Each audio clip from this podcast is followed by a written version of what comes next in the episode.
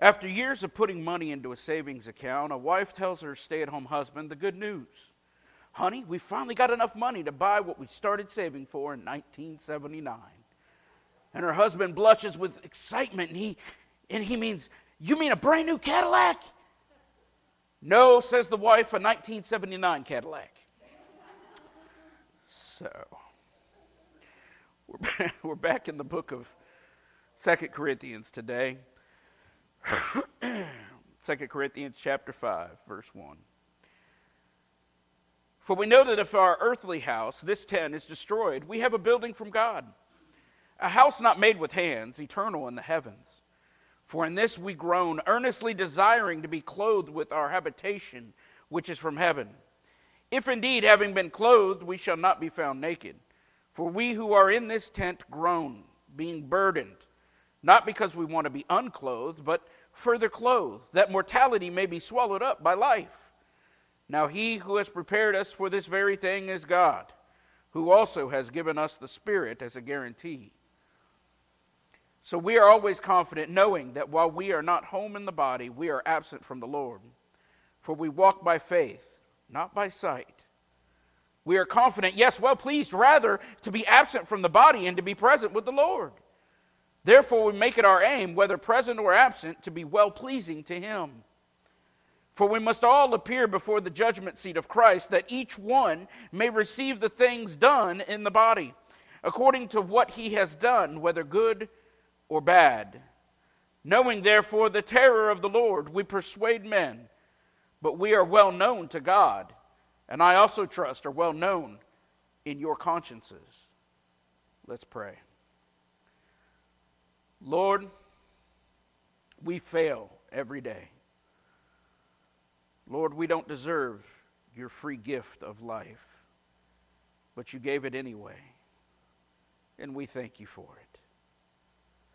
And now, Lord God, Holy Spirit, I ask that you would speak through me today, that you would touch all of our hearts, including mine. Change us, Lord. We're ready for the new. We're ready for you to use us in a new fashion, in a new way, in an empowered way. Holy Spirit, use us in spite of ourselves, for we are leaky vessels, God. And we praise you for it all in Jesus' mighty name. The strong son of God, and the church said, Amen. All right. Our life principle for today is this life is short Focus on the things that have eternal value and have confidence in God.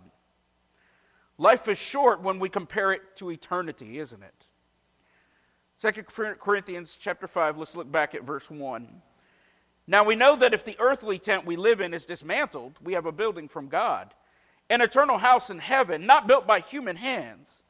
For in this tent we groan, longing to be clothed with our heavenly dwelling because when we are clothed, we will not be found naked. So while we are in this tent, we groan under our, under our burdens, because we do not wish to be unclothed, but clothed, so that our mortality may be swallowed up by life. I've got something that's going to shock you. Are you ready? One day, these bodies will stop functioning. One day it's going to happen. And on that day, if you are a believer, you will be with the Lord. Period. Sin entered the world, though, and the world has been waiting since that time for the completion of the redemption of Christ. Romans 8:20 tells us this, for the creation was subjected to futility, not by its own will, but because of the one who subjected it in hope that the creation itself will be set free from its bondage to decay and brought into the glorious freedom of the children of God. We know that the whole creation has been groaning together in the pains of childbirth until the present time. Not only that, but we ourselves who have the first fruits of the Spirit groan inwardly as we wait eagerly for our adoption as sons, the redemption of our bodies. For in this hope we were saved. But hope that is seen is no hope at all. Who hopes for what he can already see? But if we hope for what we do not yet see, we wait for it patiently. If you're saved, you understand exactly what Paul is talking about here. a groaning inside of us, something that, that can't really be expressed with words, a desire like we've never had before to be with Jesus and to have this flesh turned into a glorious body, one that is incorruptible before God. You know, Paul puts it this way we long for the day that mortality may be swallowed up by life. There is a day when this body will be transformed to be like Christ. 1 Thessalonians 4:13 tells us, "But I do not want you to be ignorant, brethren, concerning those who have fallen asleep, lest you sorrow as others who have no hope. For if we believe that Jesus died and rose again, even so God will bring with him those who sleep in Jesus. For this we say to you by the word of the Lord, that we who are alive and remain until the coming of the Lord will by no means precede those who are asleep." For the Lord himself will descend from heaven with a shout, and with the voice of an archangel, and with the trumpet of God, and the dead in Christ shall rise first. Then we who are alive and remain shall be caught up together with them in the clouds to meet the Lord in the air, and thus we shall always be with the Lord. Therefore, comfort one another with these words. There's coming a day, and that shouldn't give us a day, it shouldn't give us a reason to be sad but a reason to be joyful, to be with the Lord. 2 Corinthians 5 4. So while we are in this tent, we groan under our burdens, because we do not wish it to be unclothed, but clothed, so that our mortality may be swallowed up by life. What a great way to put that. So that our mortality may be swallowed up, not by death, but by life. And let me tell you something else. If anyone told you that Christianity was going to be your best life now, or that Christ will take your life and, and make it all a bed of roses and honey drops, then I've got some news for you. He lied to you. Anyone who told you that. The Christian life is about turning over our burdens to God, who will help us through them. He will help us uphold them in the midst of trials and tribulations, He will give us peace to walk this life. During this time, the Corinthians, and indeed the entire church, amen, thank you. And indeed, the entire church at that time was going under persecution. They were being martyred. But yet, we have the hope of Christ. You know, if Jesus was whipped, beaten, and crucified, how do so many today in the American church believe that they deserve better than their master? That's wrong. Jesus said in Matthew 10 24, a disciple is not above his teacher, nor a servant above his master. It is enough for a disciple to be like his teacher and a servant like his master. If the head of the house has been called Beelzebub, how much more the members of his household? This is why false teachers are so dangerous today. They appeal to the flesh. They appeal to good emotions. They appeal to financial security. But that's not Scripture. That's not what it's about. It's about the things that have eternal value. Jesus said to deny yourself. Paul said to crucify the flesh. Matthew 16 24 says, Then Jesus told his disciples, If anyone wants to come after me, he must deny himself and take up his cross and follow me. Remember, the cross wasn't a religious symbol at this time, it was a symbol of death and destruction, it was a symbol of pain and agony. But he says, Take up your cross and follow me. For whoever wants to save his life will lose it. But whoever loses his life for my sake will find it. What will it profit a man if he gains the whole world yet forfeits his soul? Or what can a man give in exchange for his soul? I'm afraid today that there are too many who call themselves Christians when they're not, who call themselves Christians when they are willing to forfeit their soul. Galatians 5:22 tells us what is the fruit of the Spirit? What is the fruit of that which is grown in the Christian? It is love, it is joy, it is peace, patience, kindness, goodness, faithfulness, gentleness, and self control. Against such things there is no law. Those who belong to Christ Jesus have crucified the flesh with its passions and desires. And since we live by the Spirit, let us walk in step with the Spirit. Let us not become conceited, provoking, and envying one another. I've seen too many grudges in churches over my lifetime. And I'm not that old. At least I don't think I am, but you know. I've seen too many things happen. I've seen churches split over car- carpet. I've seen churches split over colors of doors, apparently. I've seen churches split over sprinkler head placements. And I've said that story enough times, so if you want to hear about it, you can see me afterward. You know, someone once said this. He said, and as we look toward the future, as we look toward the things that have eternal value, someone once said, I have no time for the endless nostalgia. Oh gosh, I used to. It used to be like. Life is too short. I don't have any time for sitting and saying I miss things. What's the point? Go and do something else. I like that. Go and do something else. Number two, be confident in God and walk by faith. Be confident in God and walk by faith. Hey, this life is hard. It can be. It can also be glorious. 2 Corinthians 5 5 says, And God has prepared us for this very purpose, and has given us the Spirit as a pledge of what is to come. Therefore, we are always confident, although we know that while we are at home in the body, we are away from the Lord. For we walk by faith, not by sight. We are confident then and would prefer to be away from the body and at home with the Lord. Hey, Christian, God has prepared you for this very purpose. And what purpose is that?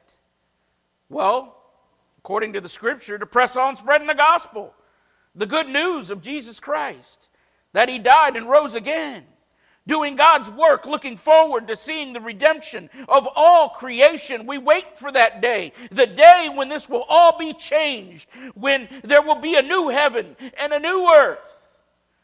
We long for that day. Revelation 21 1 says, Then I saw a new heaven and a new earth, for the first heaven and the earth had passed away, and the sea was no more. And I saw the holy city, the new Jerusalem, coming down out of heaven from God, prepared as a bride adorned for her husband. And I heard a loud voice from the throne saying, Behold, the dwelling place of God is with man, and he will dwell with them, and they will be his people, and God himself will be with them as their God and he will wipe away every tear from their eye. And there will be no more death, or mourning, or crying, or pain, for the former things have passed away. Folks, this is not the end all and the be all. There is a future, and that's what we should be looking toward. And not only for us, but for those that are unsaved, those that need Jesus Christ as their personal Lord and Savior. And he didn't stop there. He didn't just rise from the grave and leave us as orphans. The scripture says not only that, God, the Spirit has come down as a down payment of the things that are to come. He resides, lives in, is in the believer, the true Christian. John 14, 15 says, If you love me, keep my commandments. And I will pray the Father, and he will give you another helper, that he may abide with you forever the Spirit of truth, whom the world cannot receive because it neither sees him nor knows him, but you know him, for he dwells with you and will be in you. He's speaking to the disciples here. I will not leave you orphans, I will come to you. On the day of Pentecost, when the Holy Spirit was given to the believer, he didn't leave but he takes up residence in every believer. The Holy Spirit is the same Holy Spirit that was there with the disciples as he is there now. The same Holy Spirit that was with the apostles is the same Holy Spirit that lives in you. And he said, Greater things will you do. But here's the thing you got to work out your own salvation with fear and trembling. Why are you not spreading the gospel? That's the question for the true American church. Why is it not spreading the gospel? Folks, It is the Holy Spirit who lives in us, who sanctifies us, which basically means he cleans us up. I always get told a lot, when I get cleaned up, preacher, I'll be there. Nah, forget that. You'll never get cleaned up. Let's be honest. I prefer you to take a bath, but spiritually speaking, morally speaking, you're not going to get there on your own. It is the Holy Spirit, the life that has been become subservient to God is the life that gets sanctified. It is the life that gets renewed. It is the one who gets to experience life, the one who has given it all up for Jesus. And the Holy Spirit, I know, teaches us all things. Did you know that? It is He who speaks to us in the still small voice, and it is He who convicts of sin and points to Jesus for salvation of the world. The believer is not alone to try to walk the path of God's righteousness because God Himself has taken up residence in the believer. Pastor, I've got a pet sin. Oh, don't we all? How do I get rid of it? Hey, read the scriptures, rely on the Holy Spirit, and when you do fall, get up. Let God take up residence. Let God have his way. 2 Corinthians 5, uh, verse 6. Therefore, we are always confident, although we know that while we are at home in the body, we are away from the Lord, for we walk by faith, not by sight. We are confident then, and we prefer to be away from the body and at home with the Lord. I love how it starts there. It starts there as therefore. Therefore, what? Therefore, because we have God on the inside and we have become regenerate in our spirit, we are always confident in the faith. For while we are in this body, we must walk by faith and not by sight, even though we long to be with the Lord. He has left us here for a purpose, and we must walk by faith. We must walk with our eyes on eternal things. We must walk with our lives going to those things which have eternal value. And while we're here, let's tell some other people about the good news of Christ that you don't have to die in, in your sin and go to hell. You can be with Jesus. For while we are in this body, we must walk by that faith, folks. And what is faith? Very simple it is trust. Trust in God. It is trust in the gospel. Hebrews 11:1 1 tells us, "Now faith is the assurance of what we hope for and the certainty of what we do not see." Think about that. Faith is the assurance of what we hope for and the certainty of what we do not see. This is why the ancients were commended by faith, we understand that the universe was formed at God's command, so that what is seen was not made out of what was visible. Jump down to verse 6. It says, And without faith it is impossible to please God, because anyone who approaches him must believe he exists and that he rewards those who earnestly seek him. Wait a minute, you mean I got to seek him? Yes. You got to seek him. And lastly, we need to focus on what has eternal value. We focus too much on the temporary. We got to focus on what has eternal value. Well, Pastor so and so said this and this about me. Okay. Let's practice Matthew 18 like adults and go take it to them and, and, and hash it out. If that don't work, take somebody else with you. If that don't work, get the church involved. That's what Matthew 18 says to do. I don't know why that came up, but praise the Lord. 2 Corinthians chapter 5 verse 9. So we aspire to please him, whether we are here in this body or away from it. For we must all appear before the judgment seat of Christ, that each one may receive his due for the things done in the body, whether good or bad. Therefore, since we know what it means to fear the Lord, we try to persuade men. What we are is clear to God, and I hope it is clear to your conscience as well. So, because we have the Holy Spirit in us, and because we walk by faith and not by spite, we aspire to please Him. That is our aspiration. That is what we try to do every day, every moment of every day. We aspire to please Him. Why? Why are we trying to please God? Very simple. because he first loved us and we love him. It is because of love that we seek to please God. 1 John 4:17 says, In this way, love has been perfected among us, so that we may have confidence on the day of judgment. For in this world, we are just like him. There is no fear in love, but perfect love drives out fear, because fear involves punishment. The one who fears has not been perfected in love. We love because he first loved us. Romans 5 5 tells us, and hope does not disappoint us because God has poured out his love into our hearts through the Holy Spirit, whom he has given us. We don't know love until we are saved. Did you know that? Oh, we can, we can know some of love. We can know eros. We can know phileo. We can know physical love, brotherly love, but we don't know the love that says, I love you just because. Until we know Jesus. I love you just because. Be, not because of what you can do for me, not because of what you are for me, but I love you just because you exist.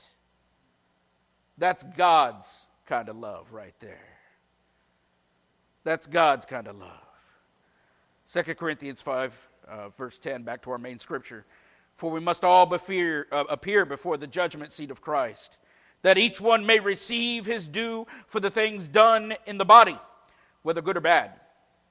Therefore, since we know what it means to fear the Lord, we try to persuade men.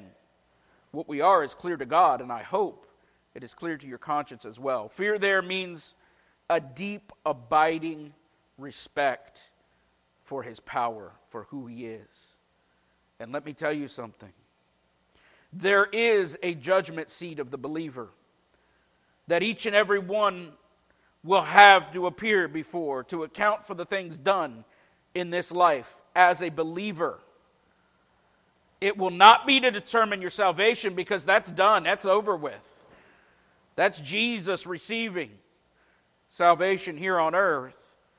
But for the believer, this will be to determine rewards that will be given in heaven, that will be given in the new heavens and the new earth. If we believe all that's written here, then we know what it means to fear the Lord, to have that deep and abiding respect for God. And we know in Proverbs 9:10 it says the fear of the Lord is the beginning of wisdom, and knowledge of the Holy One is understanding. Now, because of the greatness of God and the understanding of the things that have eternal value, we are and do share the gospel with all of creation. And if you don't understand his greatness and the terror that that should strike in the hearts of the unsaved man, then you need to spend some more time in the Word of God. You need to spend some more time on your knees before God. But, Pastor, my knees hurt. I can't get back up. Well, then lay on your couch and spend time with Jesus. Do, however you're going to do it, do it. Also, if you want to read some extra biblical texts, a good place to start is from uh, a sermon by Jonathan Edwards called In the Hands of an Angry God. It's a good one. Please notice that all of this doctrine that we've discussed and all of this that was written by Paul all leads us to the same conclusion. It's up to the believer to spread the gospel. If you've got a true understanding of what is at stake, then we all need to have that passion to spread the gospel. Because that's what's at stake is lives of men and women. Lives that are going to be somewhere for all of eternity, whether heaven or hell. Where do you want them to go? That's what's at stake. That's an eternal thing. That's a forever thing. You don't just burn up and you're gone. That's forever.